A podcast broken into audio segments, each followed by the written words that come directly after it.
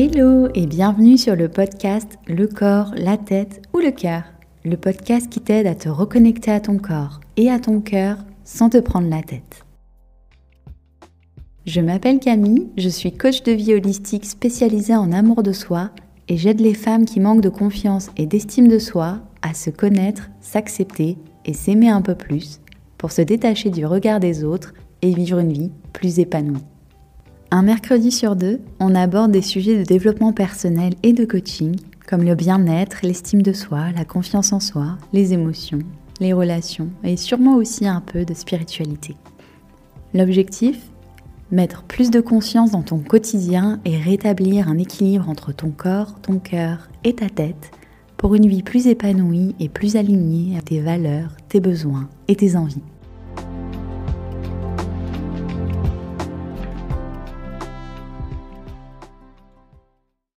Hello et bienvenue dans ce nouvel épisode de podcast, j'espère que vous allez bien. Aujourd'hui je vous retrouve pour vous partager trois erreurs ou trois croyances limitantes à éviter quand il s'agit de prendre une décision. C'est un sujet qui m'a été inspiré, qui est ressorti lors d'un coaching en lien avec la prise de décision, le choix, et je voulais vous les partager car, de mon point de vue toujours, ces croyances sont tout sauf ce qu'il faut suivre pour faire le bon choix. Et je mets « bon » entre guillemets, vous allez vite comprendre pourquoi. Je vais tout de suite rentrer dans le vif du sujet, donc vous partagez ces trois croyances et terminer avec une conclusion évidemment pour vous partager une fois de plus mon point de vue personnel, ce qui me semble être la bonne approche quand il s'agit de prendre une décision. Et je vous partagerai le traditionnel passage à l'action. Première croyance limitante, penser qu'il y a un bon et un mauvais choix. Cette croyance vous met une pression folle parce qu'en vérité, vous ne saurez jamais quel est le bon et le mauvais choix. Parfois, une décision semble bonne sur le papier, mais les conséquences de cette décision seront tout sauf bonnes. Et à ce moment-là, vous êtes loin d'imaginer ce qui vous attend parce que vous n'avez pas le contrôle des choses et vous ne pouvez pas prédire le futur. Le meilleur exemple qui me vient en tête pour illustrer cette idée, c'est le film L'effet papillon, qui a été mon film préféré pendant des années. Alors, si vous ne le connaissez pas, rapidement, juste pour l'exemple, le personnage principal découvre qu'il peut changer l'issue de sa vie et celle de ses amis en faisant un choix différent à un moment T. Et donc le film consiste à nous montrer les conséquences de chacun de ces choix différents. Et souvent, même toujours, le choix qui semblait être le bon au moment T a des répercussions qui sont quasiment à l'opposé et des, des, des conséquences parfois inimaginables qui font que la décision initiale, même si elle était bonne en apparence, n'était pas la meilleure. Pour des exemples plus classiques d'un bon choix dont les conséquences s'avèrent être négatives, c'est par exemple d'accepter un travail qui a tout pour vous plaire sur le papier, mais il s'avère que votre manager va être euh, quelqu'un d'exécrable ou que vous allez vous retrouver à bosser douze heures par jour et ne plus avoir de temps pour votre famille, pour vos amis, pour ce qui compte vraiment. Et ça, au moment de la signature, vous ne pouvez pas le savoir.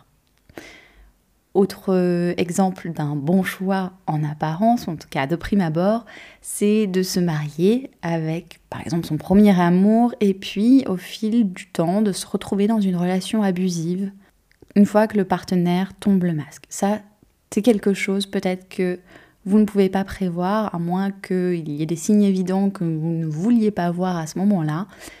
Mais encore une fois, c'est des choses sur lesquelles vous n'avez pas de vue au moment de la prise de décision.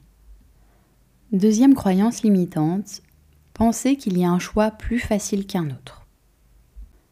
À mon sens, c'est un jugement de valeur qui vous empêche de penser par vous-même et surtout de faire un choix pour les vraies bonnes raisons. Je prends l'exemple concret d'une personne qui est dans un mariage, qui n'est pas heureuse et qui hésite entre divorcer ou rester. La question de partir ou de rester est une question un choix universel, il me semble, qui s'applique à de nombreuses situations et c'est aussi pour ça que je la prends en exemple. Pour reprendre l'exemple du mariage, entre rester dans une relation dans laquelle la personne se sent seule et malheureuse ou partir pour se retrouver seule, repartir de zéro, tout reconstruire, aucune des décisions, aucun des deux chemins n'est facile. Et même si le mental ou même l'entourage, parfois, c'est des choses qu'on a intégrées, même le regard de la société voudrait vous faire croire que partir est plus facile, avec tous ces jugements de valeur que ça entraîne, comme la lâcheté, l'échec, la solution de facilité, et cetera. Encore une fois, ce sont des jugements de valeur qui interfèrent dans la prise de décision qui est la meilleure pour vous. Alors, pour vous détacher de, de ces valeurs, de ce jugement, ce serait de considérer ces options, ces choix, comme neutres. Et de vous demander quel est le moyen, quelle est la voie qui vous permette d'être épanoui, de réaliser vos objectifs à moyen et long terme. Troisième et dernière croyance limitante, demander l'avis des autres. C'est un classique. Quand on doute de soi, qu'on n'a pas confiance en soi, on va demander à tout son entourage ce que chacun ferait à notre place. J'ai personnellement souvent fait ça aussi par le passé pour réaliser que c'était davantage une recherche de validation plutôt que le réel besoin d'avoir des conseils.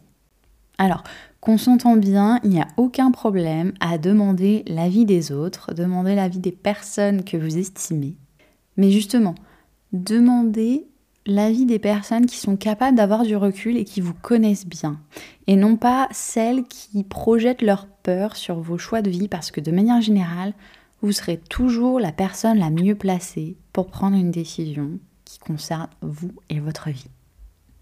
Petit partage d'expérience personnelle ici, une croyance que m'a refilée ma mère, à force justement de lui demander son avis, a été de me rappeler de ne jamais me lâcher des deux mains, ou le fameux plan de secours.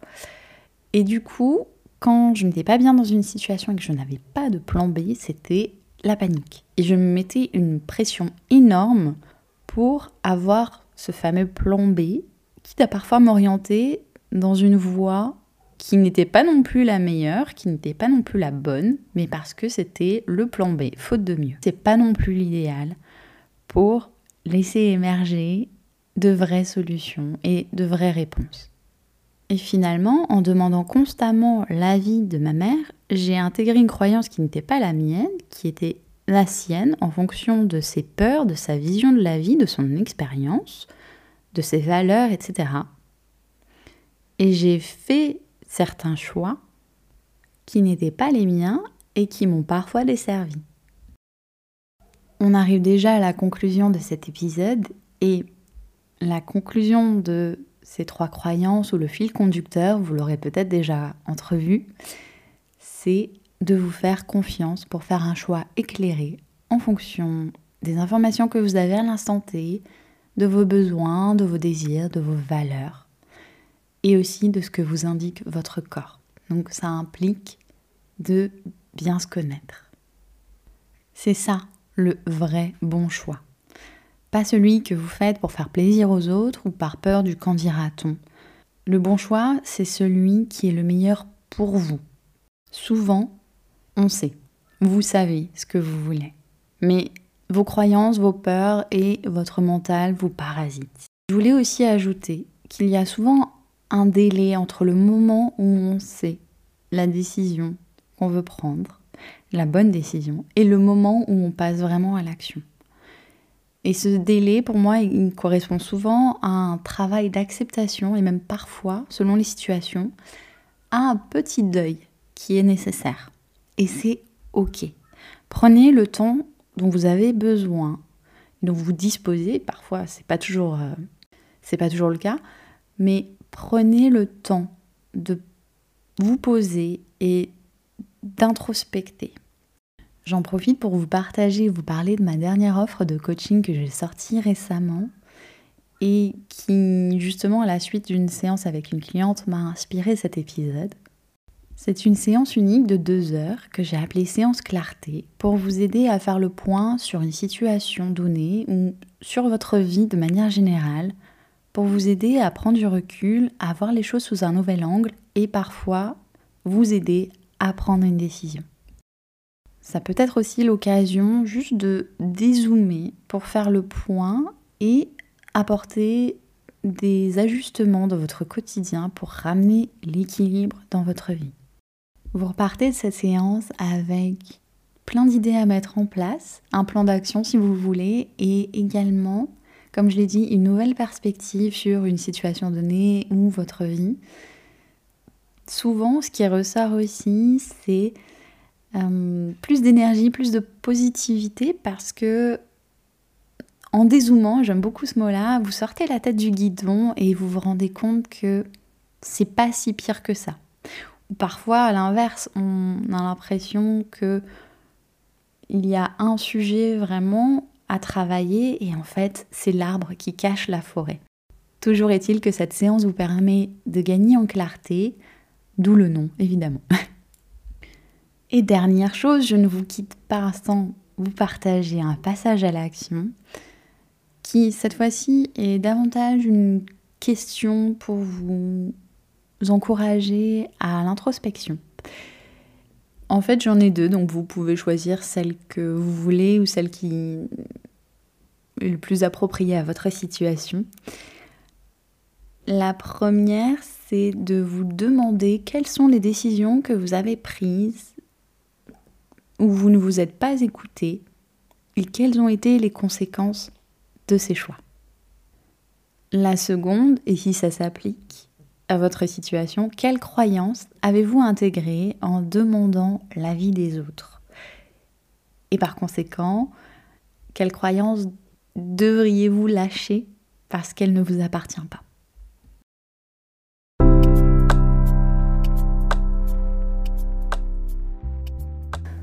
Et voilà, c'est tout pour l'épisode d'aujourd'hui.